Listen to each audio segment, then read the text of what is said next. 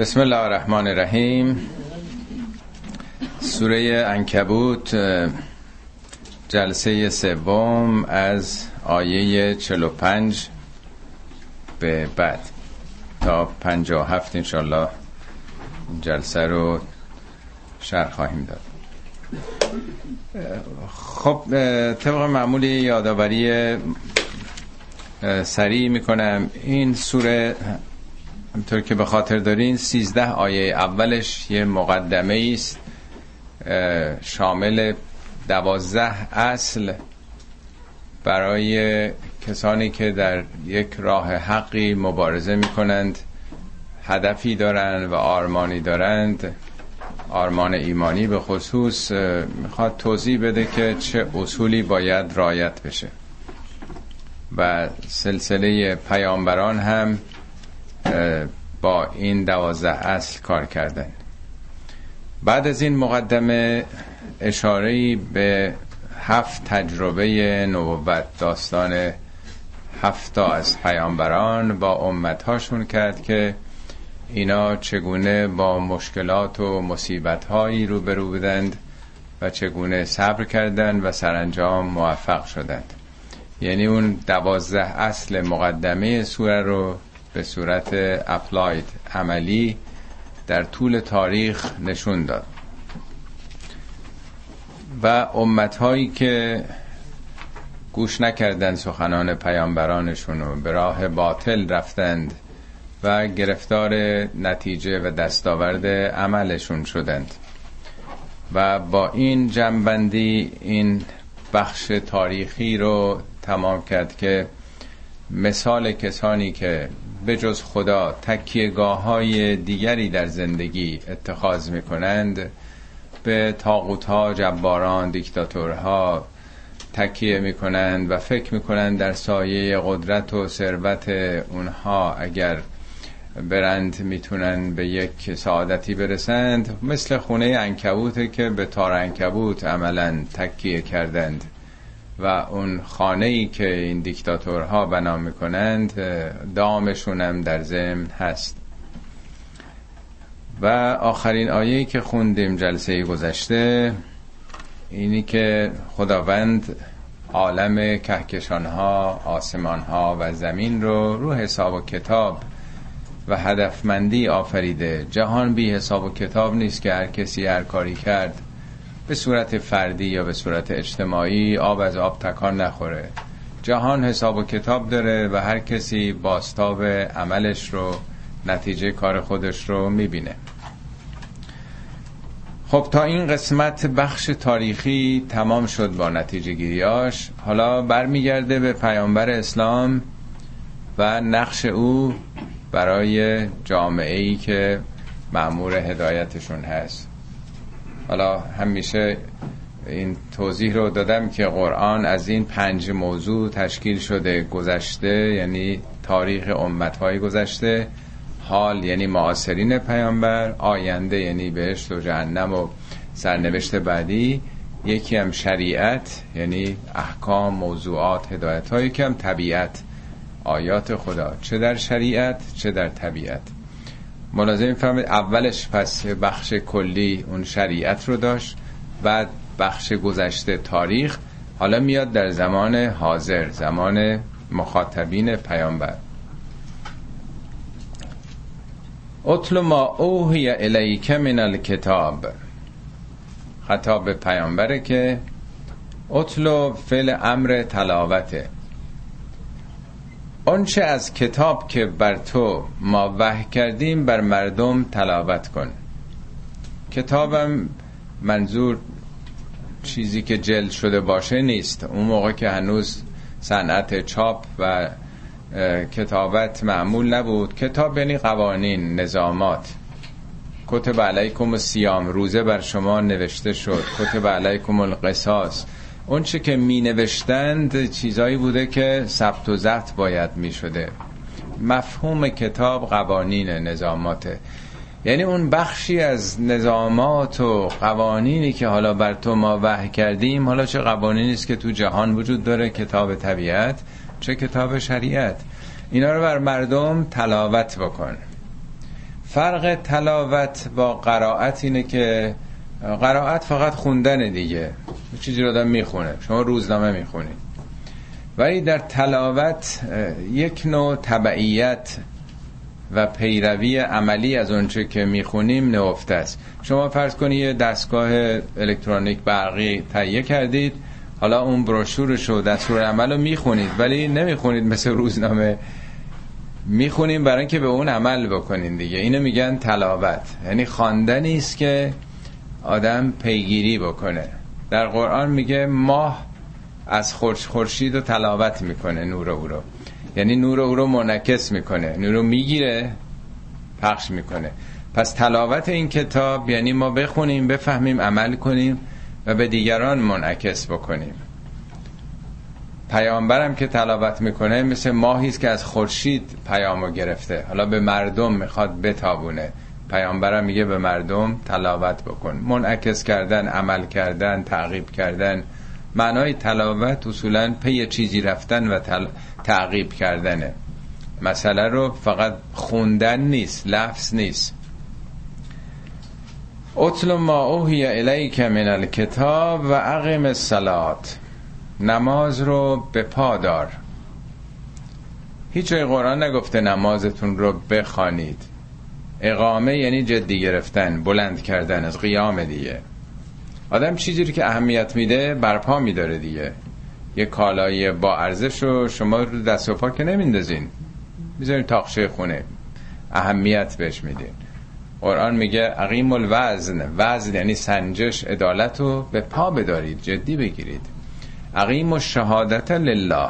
اگه حقی از کسی می‌دونید برین شهادت بدید. نترسید که براتون دردسر ایجاد بکنه. ارتباط با خدا هم همینطوره. میگه ارتباط خدا فقط یه چیز یدکی که هر وقت مشکلی گرفتاری داشتین خدا به دادتون برسه خرج هوایج خودتون بکنید خدا رو نباشه. این ارتباط رو جدی بگیرید.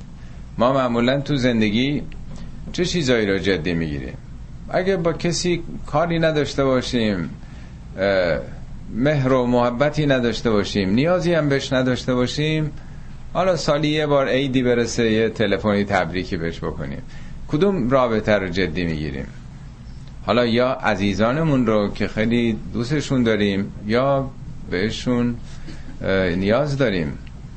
آدم با مدیرانش مثلا یا کسانی که کارش به اونا بستگی داره هیچ وقت اون رابطه رو نمی‌خواد قطع بکنه. سعی می‌کنه هرچی بیشتر اون رابطه رو تقویت بکنه. این معنای اقامه سلاته. سلات هم به معنای نماز نیست. نماز اون تعظیم و تکریمی است که در برابر شاهان می‌کردن. این کلمه در فارسی عمل نماز در واقع وقتی به حضور پادشاهان می‌رسیدن اون تعظیم کردن رو نماز می‌گفتن. ولی سلات یعنی روی کرده به خدا توجه به خدا. یعنی خدا رو مطرح دیدن در زندگی. حالا یکی از اشکالش این نمازی است که ما می‌خوانیم. یعنی که ترجمه نماز برای سلات کافی نیست. خب حالا که یک قوانین و نظاماتی خدا بر تو وحی کرده خب حالا با او رابطه برقرار بکن. شما وقتی که دستور العمل استفاده ای از یک دستگاهی رو حالا می‌خونید حالا مطابق او عمل می‌کنید دیگه. به اون توجه می‌کنید که مطابق او حالا کار بکنید. اگه گفته این اتومبیلتون رو مثلا حالا خریدین بعد از ده هزار کیلومتر بدین مثلا سرویسش بکنن چیکار کنن چیکار کنن اینجوری ازش استفاده کنید خب باید دیگه به اون رو بیارید دیگه. از او اقبال بکنید. این میشه عقم سلات. حالا سلات چه نقشی داره؟ ان الصلات تنها عن الفحشاء والمنکر ولذکر الله اکبر والله یعلم ما تصنعون. ان تاکیده همانا سلات چیکار می‌کنه؟ تنها. تنها یعنی نهی می‌کنه. باز میداره. انسانو از چی از فحشا. فحشام در زبان عربی یعنی هر کار زشته دروغ از جمله فحشاست. در فارسی فحشا فقط به اون کارهای خاص گفته میشه. ولی در زبان قرآن هر چیزی که خیلی زشت باشه بهش میگن فحشا. پس نماز انسان از کارای بیشرمانه کارای زشت باز میداره یه حیایی به آدم میده. وقتی آدم خدا رو می‌شناسه خدا رو حاضر و ناظر بر اعمالش خودش می‌دونه دیگه شرم می‌کنه دیگه. اگه شرم تو جامعه ما رخت بربسته نشون میده ارتباط با خدا سوز شده. چطور ممکنه که آدم در برابر هم خودش خجالت بکشه؟ شرم بکنه بخواد پنهان بداره یه چیزایی رو که دیگران نفهمن. آدم در حفظ آبروی خودش میکوشه. مهمان وقتی دعوت می‌کنه حتما می‌خواد به گونه ای باشه که آبروش تو خونه حفظ بشه. از نظر ترتیبات خونه و اتاقا و دکوراسیون و همه این حرفا. همه توجه داریم تلاش می‌کنیم که آبرومون نزد هم نوعان خودمون حفظ بشه. ولی در برابر خدا کمتر شرمی در کار است. خدا که از خودمونه حالا چیز مهمی نیست. خدا رو قائب آدم فرض می‌کنه. بقیه نقدن خدا نسی است. بنابراین میگه نماز انسان رو یه شرم و حیایی بهش میده که کارهای زشت نکنه. دیگه چی؟ ول منکر. منکر یعنی کارهای که انسان ها بدشون میاد. منکر مقابل معروف عرف معروف یعنی چیزی که مردم میپسندن. منکر یعنی ناپسند. هم از کارهای زشت نماز باز میداره و هم از کارهایی که نمیپسندن دوست ندارن مردم. حالا اگر نماز بنده امثال بنده باز نداشته باشه این اشکال از نماز نماز نیست. اشکال از اینه که بنده معناشو نفهمیده باشم. یا فهمیده باشم بهش عمل نکنم. میگه نقش نماز اینه. اگر دیدین کسی نماز می‌خونه ولی کارهای زشت انجام میده و کارهای ناپسند انجام میده مطمئن باشین که فقط دلارات شده و این نمازش نقشی براش نگذاشته.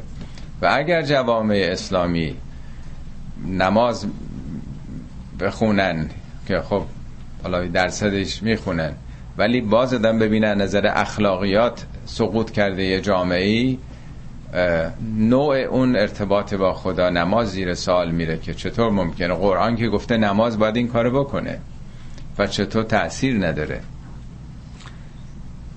ولی مهمتر از این حرفا ولذکر الله اکبر یاد خدا مهمتر از این function ها نقش هایی است که نماز داره. بله نماز این کارا رو می‌کنه این خواص رو داره اگر درست انجام بشه. ولی مهمتر از اون روابط عاشق و معشوقی است که یک نفر با معبود خودش داره. اون یه دیگه رابطه قلبیه نتایج دنیایی نیست. میگه او بزرگتر از این حرفاست. حالا یا منظور اینه که یاد خدا از هر یادی بالاتره از یاد کسی معشوقش رو یاد کنه پدر مادرش رو یاد کنه فرزندانش رو یاد کنه هر کسی رو که دوست داره یا هر موضوعی که مطلوبش هست. به یاد او بودن از همه اینا بزرگتره. اگر کسی البته بشناسه این رابطه دیگه عابد و معبود دیگه عاشق و معشوقه. والله یعلم ما تصنعون. خدا می‌دونه اونچه که ترجمه می‌کنن که می‌کنید شما. ولی نگفته یعلم ما تعملون. یا نگفته یعلم ما تفعلون. چرا گفته تصنعون؟ تصنعون از ریشه صنع صنعت. صنعت یعنی کاری که آدم با هنر انجام میده نیست هنرمندی. تو قرآن بارها این اصطلاح آمده. از جمله مثلا میگه که مواظب چشماتون باشید. خیانت در چشم نکنید. یعنی هم به مردان میگه و هم به زنان که اونچه که ناشایسته است نگاه نکنید. چشم پرونی به قول معروف نکنید. هم به مردان گفته هم به زنان بعد میگه والله یعلم ما تسلم. اونجا میگه خدا یعنی اون چون این چیزیست که مردم متوجه نمیشن. یعنی با یه اشاره چشم آدم می‌تونه چشم پرونی بکنه. کسی هم نفهمیده. حواسا پرته این یه نوع زرنگیه. یه نوع به صلاح زیرکیه. خیلی کارا آدم می‌تونه بکنه که از چشم مردم قایب باشه. اینو با هنرمندی انجام میده با زبلی با زیرکی. اونجا میگه خدا می‌فهمه چجوری داری زرنگی می‌کنی. حالا اینجا چون صحبت نمازه. خیلی از نمازها ریاکارانه است. به قصد نمایشه. محتوایی نداره. به خصوص نمازهایی که جنبه اداری داره. مجبورن به حال در نماز جماعت حضور پیدا کنن. این دیگه نمایشه دیگه صنعته صنعت ارائه نماز در واقع دیگه. میگه خدا همه این هنرمندیاتون و زرنگیاتون و ریاکاریا رو می‌دونه. منظور از این که نماز این کارو می‌کنه اگر با تمام وجود باشه اگه با قلبتون باشه. ولی منظور دلار راست شدن که نیست. رو عادت آدم پنج دقیقه حواسش هم همش یه جای دیگه باشه. اینا یا ریای به خداست که خدا نماز دم خوندم دیگه چی می‌خوای؟ یا ریای به مردمه. خب حالا با پیروان ادیان دیگه چی کار بکنیم؟ چون آیات قبلش هفت امت تاریخی بود دیگه. ولا تجادلو اهل الكتاب. با اهل کتاب هرگز مجادله نکنید. در جای دیگه قرآن هم هست. میگه لا تجادلو اهل الكتاب این همینجا. اینجا فقط یه استثناء آورده. اولا خود مجادله یعنی چی؟ مجادله گفتگو عادی نیستش. مجادله جدل یعنی تابیدن. ببین قدیم نخریسی می‌کردن. این الیاف پنبه یا پشم رو میریسیدن تبدیل به یه نخ می‌شد. نخ رو هم با هم میریسن تناب میشه نیست؟ این باعث استحکامش میشه. یا خانوما دختر خانوما موهاشون رو میبافن. وقتی میبافن یه دسته گیسو میشه دیگه. این محکمه دیگه. جدل ریشش به هم تابیدنه. حالا جدال یعنی چی؟ یعنی دو نفر می‌خوان همدیگه رو باز بکنن. مثل دو تا کشتیگیر که با هم درگیر میشن. هر دو مثل این که عضلات پیچیده محکم سینه های ستب می‌خوان همدیگه رو باز بکنن.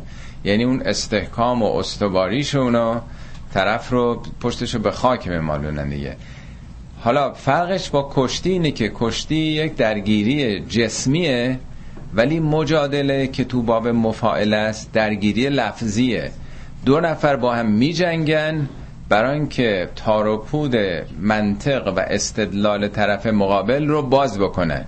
معتقد این مثلا به یهودیت هستش به مسیحیت هست و هر چیزی بحث می‌خواد بکنه که چیکار کنه؟ این استحکام عقیدتی این رو متلاشی بکنه بازش بکنه. نشون بده که تو منطق درست نیست. یعنی ایرادایی بگیره که اون نتونه جواب بده. به این میگن مجادله. میگه با اهل کتاب یعنی یهودیا و مسیحا حق مجادله ندارید. چرا؟ برای اینکه معنی نداره که اونا شکست بخوان بدین. در جای دیگه قرآن میگه لا حجت بیننا و بینک. بگین بین ما و دوتا اصلا بحثی نیست اختلافی نیست. ما یکی هستیم. الا الا بلتی هی احسن.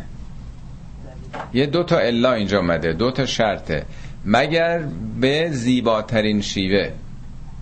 در جای دیگه قرآنم این شیوه رو نشون میده. اینجا هم حالا آیه بعد نشون میده که زیباترین شیوه اینه که از ذکر نقاط اختلاف پرهیز بکنید. ما اینجوری هستیم شما اینجوری هستین. ما این احکام داریم شما این کارا رو میگه اصلا نکنید. فقط توجهتون تکیهتون روی نقاط اشتراک باشه. فقط رو مشترکات. حالا در سوره دیگه این قرآن بگیم ما ابراهیم رو قبول داریم مثل شما اسحاق رو قبول داریم یعقوب رو قبول داریم دوازده تا فرزندان اونو اسبات رو قبول دارین خدای ما و شما یکی. همش برید رو چیزای مشترک. میگه اختلاف ها هیچ وقت حل نخواهد شد. اختلاف ها رو به خدا بسپارید روز قیامت. اینجا تو دنیا این اختلاف ها حل نمیشه. کاری دعواتون هم زیاد میشه. حالا بگذاریم که شیعه و سنی ما مسلمان ها به جون هم افتادیم. هی بمبگذاری و کشتار علیه هم دیگه. حالا امروزم که دیروزم که مصر با این سخیری ها که حتی شیعه کشی اونجا هم باب شده بود چه تنگ نظری چه دعواهای فرقه ای حالا با مسیحی ها با دیگران که هیچی جنگ شیعه و سنی همین گروهی که یه سال به قدرت رسیده. یه میدون پیدا کرده بودن اخوان المسلمین. خب ببینین که چه تنگ نظریایی دامن مسلمان ها رو می‌گیره که اینجور آبرو تو دنیا میره ظرف یک سال دو مرتبه یه بهار عربی دیگه به وجود آمده. ما حق نداریم حتی با اهل کتاب هم مجادله بکنیم مگر با زیباترین شیوه که بیان مشترکاته. این استثنای اول استثنای دوم الا الذين ظلموا منهم.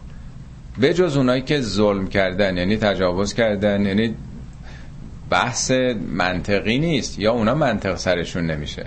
خب در برابر کسی که ظالم ستمگر متجاوزه که نمیشه خندید و لبخند زد که شام بیاین خونه ما بشینیم صحبت بکنیم. اونو باید در برابرش دفاع کرد. اونو در برابرش باید ایستاد تا نتونه تجاوز بکنه.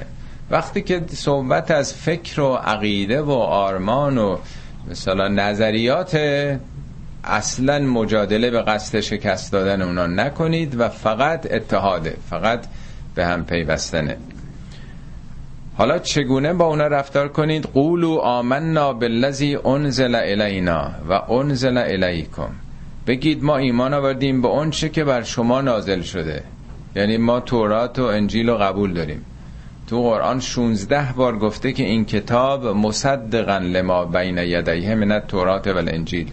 این کتاب تصدیق کننده حقایقی است در اون کتاب هم هست. پس یک قبول کردن کتاب اینا. دوم الهنا و الهکم واحد. ما یه خدا رو میپرستیم. حالا ما میگیم الله یا ما فارسی زبان ها میگیم خدا شما میگه نمی‌دونم گاد یا دیو یا الاخر. و نحن و الهنا الهنا و الهکم اله واحد و نحن له مسلمون. ما همه تسلیم اونیم. نه تسلیم تعصبات قومی قبیلهیمون نژادیمون. همه ما تسلیم اونیم.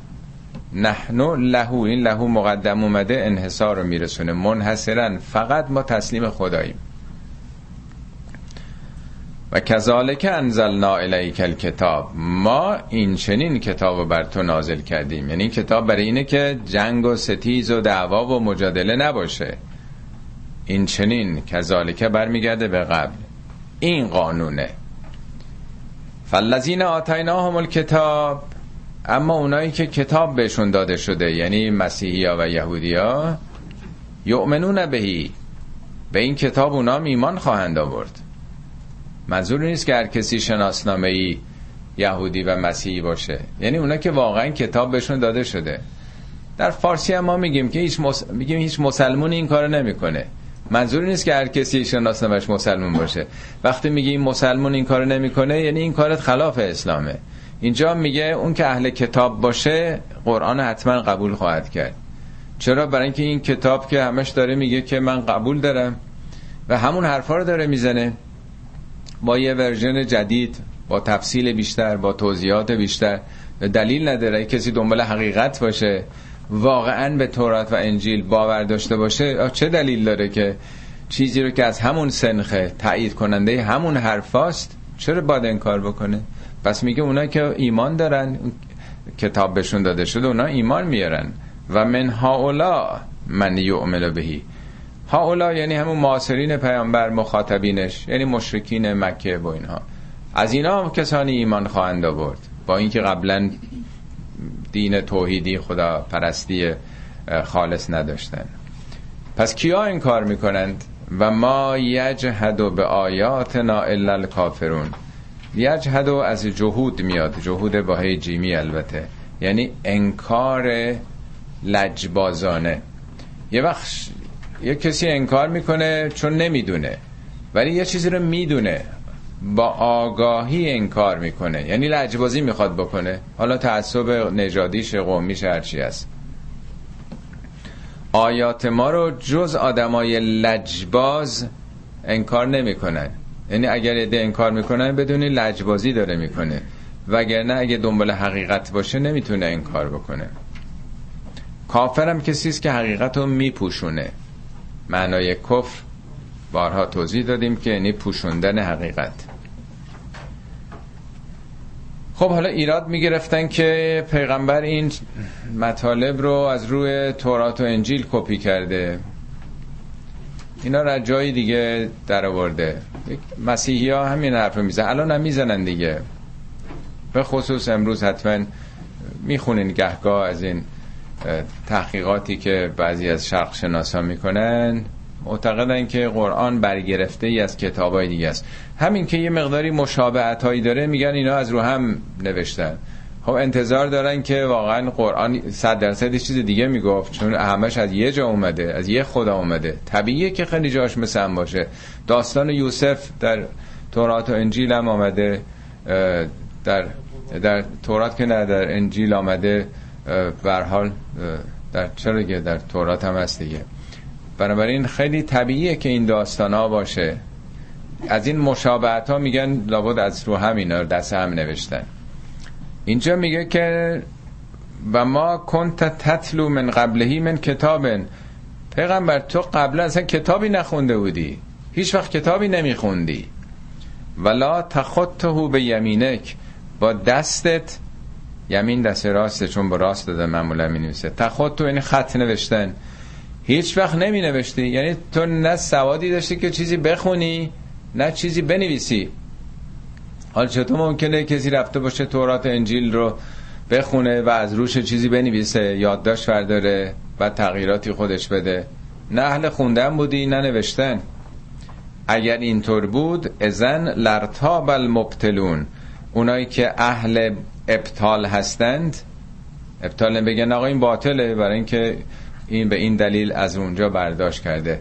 آدمایی که دنبال موقعیتن دنبال بهانن یه دستاویزی می‌خوان پیدا کنن که قرآن رو باطل کنن. می‌گفتن بله این سواد داشته میخونده کتاب بلد بوده بنویسه اینا هم مثل بقیه نوشتن میگه اصلا تو در عمرت چیزی نخونده بودی. پیغمبر امی بود به تعبیر قرآن. حالا در زمان ما هم خیلی احساس می‌کنن یه عیب و نقص به پیغمبر هی می‌خوان اثبات بکنن که نخیر پیغمبر سواد داشته. آ قرآن میگه نداشته. نه تنها میگه سواد خوندن نوشتن نداشته میگه اصلا نمی‌دونسته کتاب چیه ایمان چیه. این سوره شوراست میگه ما کنت تدری مل کتاب اصلا چه می‌دونستی کتاب چیه؟ کتاب نه به معنای چیز چاپ شده. کتاب یعنی قوانین و نظامات و اصول و ولل ایمان اصلا چه می‌دونستی ایمان چیه؟ ببین پیامبر یک انسان پاک و انسان خوشنیت و انسان امینی بوده. آدم خیلی خوبی بوده دست نخورده هیچ زشتی های اخلاقی نداشته. تو اون جامعه معروف بوده دیگه محمد امین هم بهش می‌گفتن. هر کسی می‌خواست یه آدم پیدا کنه بهش اعتماد بکنه چیزی بهش بسپاره به اون میسپرده. یه آدم خوشتینت ولی هیچ وقت نرفته بوده کتابای دینی بخونه که بگه مثلا پیامبرانی آمدن یه چیزی گفتن بعضیا ایمان آوردن بعضیا ایمان نیاوردن. ایمان اصلا به فکر ایمان نبوده. اینو قرآن داره میگه. اصلا چه می‌دونستی ایمان چیه؟ میگه این نوری بود که خدا در دل تو قرار داد تا مردم را هدایت بکنی. ما به تو وحی کردیم.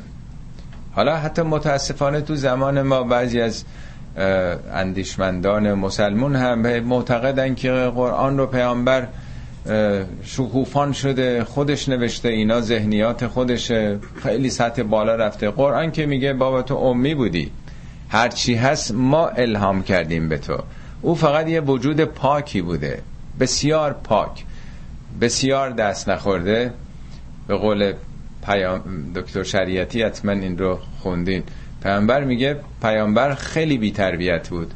چون نه تربیت مادر گرفت چون مادر بالا سرش نبود. نه تربیت پدر گرفت چون به دنیا آمد پدر نداشت. و پشت سر هم هم یتیم می‌شد هم جدش تا عهدهدار او شد در دنیا رفت و اموش ابو طالب. نه مدرسه رفت که تربیت مدرسه رو بگیره. نه تو شهر بود چون وبا بود فرستادنش تو بادیه بره بزرگ بشه. میگه بزرگترین شانسی آورد که بعد آموزی پیدا نکرد. چون تربیت هایی که بود تو اون دوره همش تربیت های شرک بوده. تربیت های فاسد کننده نفس انسان بوده. این این شانس آورد این توفیق رو داشت که بعد آموزی پیدا نکنه. بکر دست نخورده باشه در معرض تربیت خدا قرار بگیره. خودش پیامبر می‌فهمد ادبنی ربی فاحسن تعدیبی. خدا منو ادب کرد. او من رو آموزش داد. ادبنی ربی فاحسن تعدیبی. یا به قول ایشون نگار من که به مکتب نرفت و خط ننوشت به قمزه مسئله آموز صد مدرس شد. خب پس میگه تو قبلا نه کتابی خونده بودی نه چیزی نوشته بودی. که اگر چنین بود شک می‌کردن. پس چیه این کتاب؟ بل هو آیاتون بیناتون فی صدور الذین اوتوا العلم. این حرفایی که می‌زنی آیاتی است نشانه است علامت است. نمیگه رو کاغذ یا رو پوست آهو نوشته شده باشه یا تو برق کاغذ نوشته شده باشه. کجاست اینا؟ اینا تو سینه کسانی است که علم داده شدند. مردمی که می‌فهمن دانش پیدا کردن اونجاست تو صندوق سینه اونهاست. یعنی اینا از جمله مسائلی که حالا به لفظ در اومده نوشته شده نیست. این حقایق تو سینه های مردمه. اون چه که رو کاغذ نوشته شده کاغذ نوشته است. اون که حقیقت نیست. جای خدا جای آیاتش تو دله. تو دل مردم آیات خدا. یک عارفی به, به یک کسی که می‌خواسته بره حج میگه کجا میری؟ میگه خانه خدا. میگه توی اون خانه هیچ وقت خدا نرفته. ولی توی این خانه هیچ وقت خدا خالی نبوده. یعنی می‌خواد بگه خدا کجاست؟ خدا می‌خواد بگه تو دل مردم خدا پرسته وگرنه اون خانه که خدا اونجا نبوده. اون یه علامته. کعبه یک سنگ نشانی است که ره گم نکنی. حاجی احرام دگر بند ببین یار کجاست. اونا بهانه است اونا یه قالبه که ما یار رو پیدا کنیم. در دل خودش خدا رو آدم باید بیابه. بل هو آیات بینات فی صدور الذین اوتوا العلم و ما یجهد به آیاتنا الا الظالمون. کیا انکار می‌کنند؟ همونایی که لجبازی می‌کنن با حقیقت. اونهایی که ظالم هستن. این ظلمه. ظلم یعنی چیزی در جای خودش نباشه. مقابل عدل که متعادله. یعنی آدمی که در جای خودش قرار نگرفته باشه در یه موضع صحیحی نباشه این حقایق و لجبازانه آگاهانه انکار می‌کنه. اما ایرادایی که می‌گیرن مطرح می‌کنه. و قالو لولا انزل علیه آیات من ربهی. ایراد می‌گیرن که چرا از جانب پروردگارش برای این آیاتی نیامده منظور از آیات اینجا معجزاته. میگن موسا اساشو مینداخ مار می‌شد دستشو از گریبانش در می آورد نورانی می‌شد. چیکار می‌کرد؟ چیکار می‌کرد؟ قرآن میگه نه تا معجزه موسی ایراد. عیسی کو رو بینا می‌کرده مرده رو زنده می‌کرده چه می‌کرده چه می‌کرده؟ خب چرا این حالا چیزی ارائه نمیده؟ چرا معجزه ای نیورده اگر از جانب خداست؟ قل انما الآیات عند الله. پیامبر بگو که آیات نزد خداست یعنی به اختیار خداست در قدرت خداست. و انما انا نذیر مبین من فقط یک انذار دهنده آشکاریم انذار یعنی اعلام خطر کردن. من فقط هشدار میدم. من به شما فقط دارم میگم که این بت پرستی شرک چه نتایج و عواقبی داره. دخترها رو در خاک کردن چه سرانجامی داره. این شیوه های زندگی رو من میگم هر کدوم چه آثار و عوارض بدی داره. من فقط کارم همینه. حالا ممکنه که این سال پیش بیاد که چرا واقعا زمان پیامبر معجزه ای نبوده؟ گرچه مسلمونام هی دلشون می‌خواد که یک معجزاتی برای پیامبر اثبات بکنن. میگن پیغمبر شق القمر کرد. اصلا با شمشیرش ماه و دو نیمه کرد. دیگه چه چیزی بالاتر از این؟ شنیدین دیگه. یا میگن پیامبر وقتی که مشرکین ازش معجزه می‌خواستن گفتن که اگه راست میگی خب یه کاری کن. مثلا این ریگا شنها با تو صحبت کنه. پیامبر یه مشریک برداشت و اینا همه صحبت کردن پیامبر. در یه جای دیگه مثلا میگن باز گفتن معجزه ارائه بده. پیامبر به درخت اشاره کرد که بیا درخت از ریشهاش کنده شد و همینجور آمد جلو پیامبر ایستاد. انقدر از این معجزات حتما تو کتابا خوندی. قرآن میگه بابا این معجزه نداره. حالا چرا معجزه نداره؟ آیه بعد میگه که اولم یک فهم آیا کافی نیست برای اینها؟ انا انزلنا علیک الکتاب یطلا علیهم که ما بر اینا کتابی نازل کردیم که دائما داره براشون تلاوت میشه. بابا این که اصلا سوادی نداشته این حرفا رو نمی‌دونسته. 23 سال داره برای اینا سخن میگه آیاتی رو داره برای اینا تلاوت می‌کنه. خود این براشون معجزه نیست. ان فی ذلک لرحمتا و ذکرا لقوم یؤمنون. در این مسئله در این پدیده وحی که دو او دائما داره سخنانی رو کلماتی رو مطرح می‌کنه که رحمت درش هدایت ذکر یادآوریه برای کسانی که ایمان میارن. از کجا آمده آخه اینا؟ شما یه آدم بی سوادی از فردا یه مرتبه کسی که اسم خودش هم نمی‌تونه بنویسه از فردا بیاد عمیق ترین مسائل رو برای شما مطرح بکنه. دائما هی بگه و شما اصلا حیرت بکنی حرفا از کجاست. آخه گذشته اینو همه چیشون ما می‌دونیم. میگه این براشون کافی نیست. یعنی در واقع می‌خواد بگه که معجزات حسی دورانش تمام شده. بله موسا اثار که در میاد به چشمشون می‌دیدند. حضرت عیسی تمام معجزاتش حسی بوده با چشم می‌دیدن. تازه اینام برای مسیحیا کافی نبود. سوره ماعده داستان درخواست مسیحیان از حضرت عیسی داره. میگه آیا پر... هواریون به عیسی میگن آیا برای پروردگار تو امکان داره که از آسمون یه سفره غذا بر ما بفرسه ماعده یعنی سفره غذا. هل یستتی و ربک ان تنزل علینا مائدتا من السماء؟ می‌تونه این کارو بکنه. حضرت عیسی میگه خجالت بکشید. آخه این چه درخواستایی دارید؟ میگه نه ما قصد سو نداریم. ما می‌خوایم این سفره بیاد تا بخوریم ازش. مزه مزه کنیم شاهد باشیم بریم جار بزنیم به همه بگیم بابا دیدیم غذا بود خوردیم. قصد بدی نداریم. می‌خوایم به صلاح اینو به عنوان یک اصل تبلیغی بریم به همه جا بگیم. یعنی در اون دوران انسانهای اولیه عقلشون هنوز انقدر رشد نیافته بوده که با منطق با تعقل و با تفکر پی ببرن که این سخنان نمی‌تونه بشری باشه. نیاز به معجزات حسی داشتن لمسش بکنن. ببیننش بشنونش. بنابراین میگه چون دوران دیگه عوض شده بشریت به دوران بلوغ رسیده. در این دوران بعد از 600 سال 6 قرن فاصله با حضرت عیسی جامعه بشری تغییر کرده. هنوز نمیشه درجازت تو معجزات حسی. بنابراین این کتاب معجزه حسی نداره. این معجزه اقلانی دیگه. فکرتون رو باید به کار برید. ولی مردم همیشه دنبال معجزات حسی هستن. نمی‌خوان زحمت بکشن فکر بکنن. در بعضی از سورهای قرآن سلسله درخواستای اینا رو دونه دونه توضیح داده. میگه می‌خواستن ازش که تو می‌تونی یه چشم آبی عربستان خب جای خشکی بوده.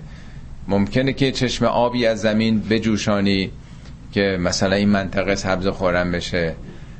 خدا می‌تونه به تو یه باقی از انگور و نمی‌دونم خرما و اینا بده نهرها از زیرش جاری باشه که ما ببینیم اینا تو که نداشتی تو یتیم بودی. آیا خدا می‌تونه از آسمون یه کتابی بفرسته بر تو؟ ما دست بزنیم لمسش بکنیم ببینیم. آیا می‌تونه می‌تونی تو ترقاف سما اوج بگیری بری تو آسمان؟ مثل اینکه با موشک یه کسی میره. هفتش ده تا از این خاطونه دونه میگی می‌تونی که این کارا رو بکنی؟ اونجا میگه سبحان ربی. هل کنت الا بشرا رسولا. سبحان الله. مگه من جز یه آدم معمولی هستم؟ این خواسته رو چرا از من دارید؟ اینا در اختیار من نیست. همه دنبال این راه میون برد. قل کفا بالله بینی و بینکم شهیدن. میگه بگو بهشون که همینی که خدا شاهد بین من و شما کافیه. یعنی من اصراری ندارم که شما حتما باور بکنید حرف منو. خدا شاهده. همینی که خدا شاهده همین کافیه. من نیازی ندارم که حتما به هر قیمتی شده تایید شما رو بگیرم. یعلم ما فی السماوات والارض خداوندی که همه اونچه که در آسمان ها و زمینه می‌دونه. والذین آمنو بالباطل و کفروا بالله اولئک هم الخاسرون. اونایی که به باطل باور می‌کنن باطل رو میپذیرن ایمان میارن و خدا رو انکار می‌کنند اولئک هم الخاسرون. اینا خودشون ضرر می‌کنن خودشون دچار خسران میشن. از جمله ایرادای دیگه که می‌گرفتن می‌گفتن تو میگی ما این کارایی که می‌کنیم بت پرستی اینا عواقب سوی داره. اقوامی که در طول تاریخ آمدن گرفتار نتایج کارهای زشتشون شدن عذاب شدن دامنشون رو گرفته نتایج کارشون. خب اگه راست میگی بیار دیگه. ان کنت من الصادقین. اگه راست میگی عذاب بیاد دیگه. میگه یستعجلون که بالعذاب. عجله دارن شتاب دارن. زودتر بیار زودتر بیار. اگه راست میگی خب بیاد دیگه عذاب. و لولا عجل مسما لجاهم العذاب. اگر اون عجل مسما نبود یعنی مهلتی که خدا داده خداوند میگه تو یه عمری وقت داری. در این مدت عمرت اگر خدا رو هم انکار بکنی تبلیغ ضد خدایی هم بکنی خدا جونتو نمی‌گیره. امثال استالین ها 6 میلیون استالین آدم کشت. خدا اومد جلوشو بگیره. دیگه چه چیزی بدتر از این؟ 6 میلیون خلق خدا کشته شدن زمان اسرائیل. در دنیا خداوند دست کسی رو نمی‌گیره جلوی کسی رو نمی‌گیره. برای اینکه امکان توبه و بازگشت برای همه باشه. همه بتونن اصلاح بکنن تغییر مسیر بدن. شاید بیش از تا آیه تو قرآن میگه خداوند مکانیزمی قرار داده که نتایج اعمالتون این سلسله علت و معلولی دامنگیرتون نمیشه تو دنیا. میگه اگر غیر از این بود یه جنبنده ای رو زمین باقی نمیموند. بلا فاصله اول کار خلاف و خطایی که می‌کردین دامنتون می‌گیره. اولین دروغی که کسی می‌گفت اولین سیلی که تو گوش کسی می‌زد. همه جای دنیا رو حساب کتابه. هیچ پدیده ای در جهان خلاف مقررات هستی عمل نمی‌کنه. هیچ موجودی هیچ حیوانی هیچ گیاهی هر کاری بکنه بلافاصله نتیجهشو می‌گیره. اگه یه گلدون گل قهر بکنه با آب زنده میمونه. دو روز بعد پلاسیده میشه نتیجهش می‌بینه خشک میشه دیگه. کدوم موجود می‌تونه کار خلاف بکنه؟ همه مطابق قوانین دارن عمل می‌کنن. ولی انسان رو خدا با اختیاری که بهش داده این میگه بر نمیگرده این قوانین موقتا. میگه اینا عجله دارن به عذاب ولی لولا عجل مسم عجل یعنی سرآمد. اگه اون سرآمد معین و مقرر شده نبود لجاهم العذاب حتما عذاب میامد براشون. ولا یاتینهم بغتتا ناگهان هم میامد و هم لا یشعرون در حالی که آگاهی ندارن. ناگهان بدونه که منتظر بوده باشن حواسشون جمع بوده باشد بلا فاصله ضربه میخوردن. یستعجلون که بالعذاب و ان جهنم لمحیطتون بالکافرین. دارن از تو تعجیل میطلبن در عذاب در حالی که عذاب احاطه داره به اینا. می‌خواد بگه عذاب یه چیز بیرونی نیست که میگن که چرا نمیاد. به یه کسی میگن آقا اینجوری که تو داری درس می‌خونی خب رد میشی. رفوزه میگه خب ای راست میگین رفوزم کنی. میگن تو تو رفوزگی غرقی. چون عمرت گذشته اصلا نخوندی. خالی وجودت از این درک و دانش. چطور متوجه احاطه داره بر تو. اون چه که داریم بهت هشدار میدیم که ممکنه تجدید بشی ممکن رفوزه بشی احاطه داره بر وجود تو. تو این می‌خوای حتما بیاد تا باورش بکنی؟ در قرآن میگه بلا من کسب سیعتن هر کسی کار زشت بکنه. کسبه یعنی کسب بکنه. ما هر کاری که می‌کنیم مثل غذا که می‌خوریم کسب می‌کنیم انرژی یا کالری و هر چیز دیگه اعمالمون هم همینطوره. اینا رو کسب کردیم تو روحمون بردیم. من کسب سیعتن و احاتت بهی خطیعت و خطاها احاطه بکنه بهش. وجودشو بگیره. کاراکترش شکل بده. شخصیتش آدم کاری که می‌کنه یواش یواش خودشو داره اینطوری می‌سازه دیگه. یه عمری دروغ بگه این آدم دروغگو میشه. یه عمری کلا سر مردم بذاره خلاف و خطا و خیانت بکنه طبیعتش میشه ذاتش میشه. اگرم برعکس مهر و محبت به مردم بوزه ایثار بکنه دوست داشته باشه مردم اینم طبیعتش میشه. میگه خطاها طبیعتش میشه که اصحاب النار. این آتشیه. نه اینکه خدا حالا بیاد مثلا بسوزونتش. یعنی وجودش سوخته وجودش در واقع تباه شده. استعدادا و ارزش های درونیش سوخته اینا. حالا اینجا همونه میگه. میگه عجله دارن برای عذاب. بابا تو عذابی خودت. عذاب به تو احاطه داره. تو در غرق عذابی. چرا نمی‌فهمی؟ ولی امروز دامن تو نمی‌گیره. ولی یوم یقشاهم العذاب من فوقهم و من تحت ارجلهم. ولی در آینده در آخرت که یقشاهم قشا یعنی پوشوندن فرا گرفتن.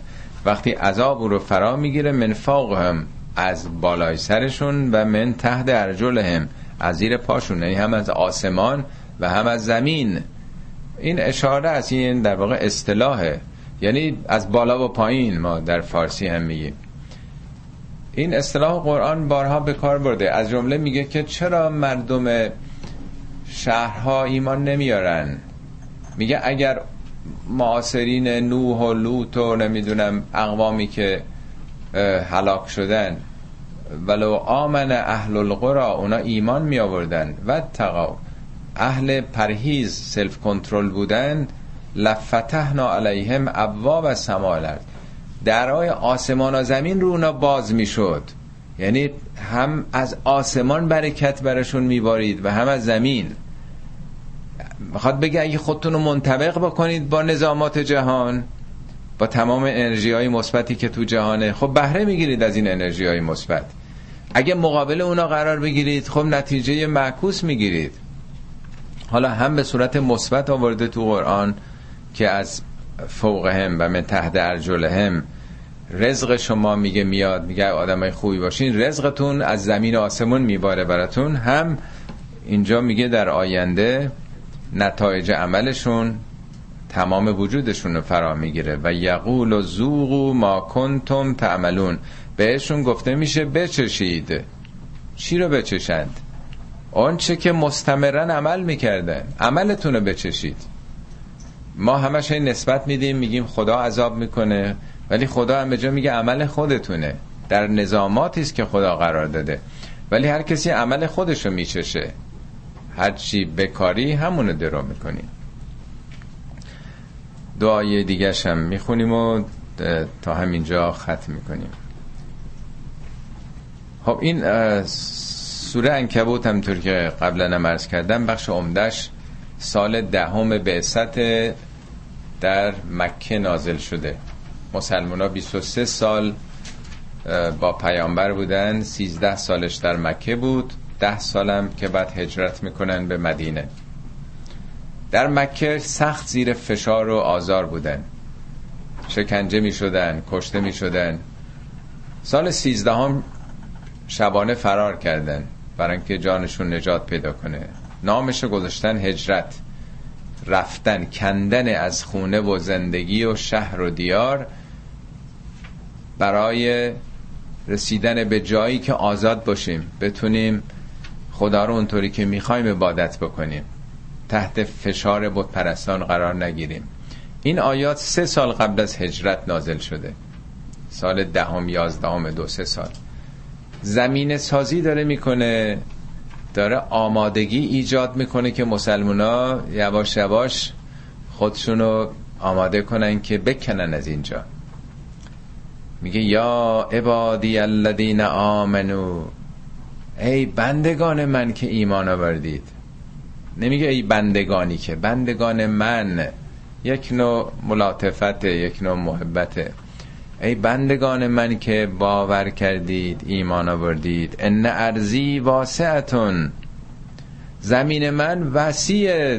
دنیا که تمام نشده خلاصه نشده به سرزمین داغ و سوخته تفتیده بی آب و علف بدون کشاورزی. اونا برای خودشون فکر می‌کردن در قرفه های بهشتن سرزمین خودشون آدم به هر جا که مولدش باشه فکر می‌کنه که اونجا بهشت دیگه. میگه بابا خدا گفته که زمین من وسیعه.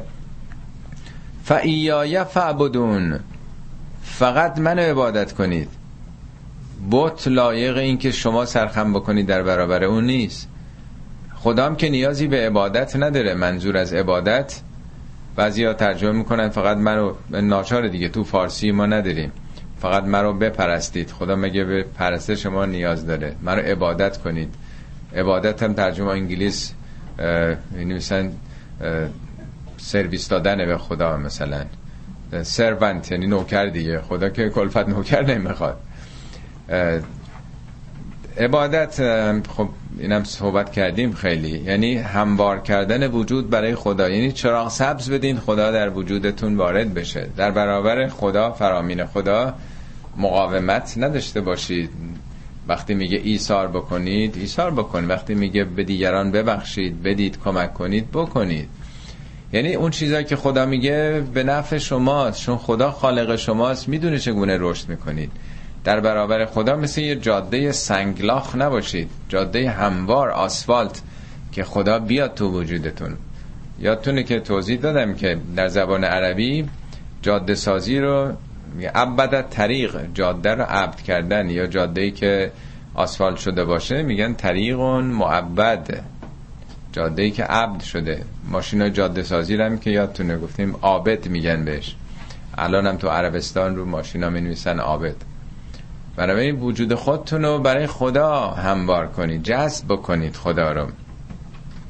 زمین من وسیع اینجا زیر ظلم و زور بتپرستا مشرکین قرار نگیرید. هنوز نگفته هجرت کنید ولی زمین سازی داره می‌کنه. خدا که سرزمینش وسیعه. حالا دو سه سال بعد میگه فتوهاج رو حالا که زمین خدا وسیعه برید. بکنید برید جای دیگه. فایای فعبدون جایی برید که فقط پروردگار و خالقتون رو در واقع نسبت به او پذیرا باشید. کل نفس زائقت الموت ثم الینا ترجعون. حالا اگه میترسید میترسید که اگه بریم کشته میشیم کجا بریم؟ جایی نیست. اون موقع که نمی‌شده که راحت موو بکنن. امنیتی نبوده. بیرون از شهر و قبیله خودشون فوق العاده مرگبار بوده. از کجا نون در بیاریم؟ کجا کی می‌خواد زندگیمون اداره بکنه؟ کاری وجود نداشته. کشاورزی نبوده دامداری نداشتن میگه اگر از ترس نمی‌خوان این کار بکنید همتون بالاخره میمیرید همه مزه مرگ رو میچشید. و بعدم ثم الینا ترجعون. همه به سوی من بازگردانده میشید. پس دیگه نگرانی مرگم نداشته باشید. ریسک بکنید و برید. اینا رفتن و تاریخ رو تأسیس کردن. ما تاریخمون امروز هجری دیگه نیست. هجری شمسی هجری قمری. پنجاه سال نکشید که دنیا رو تصاحب کردن. با همون هجرتشون آنچنان انقلاب روحی درشون پیدا شد که تونستن تا قلب اروپا هم برن. در کمتر از پنجاه سال. صدق الله العلی العظیم.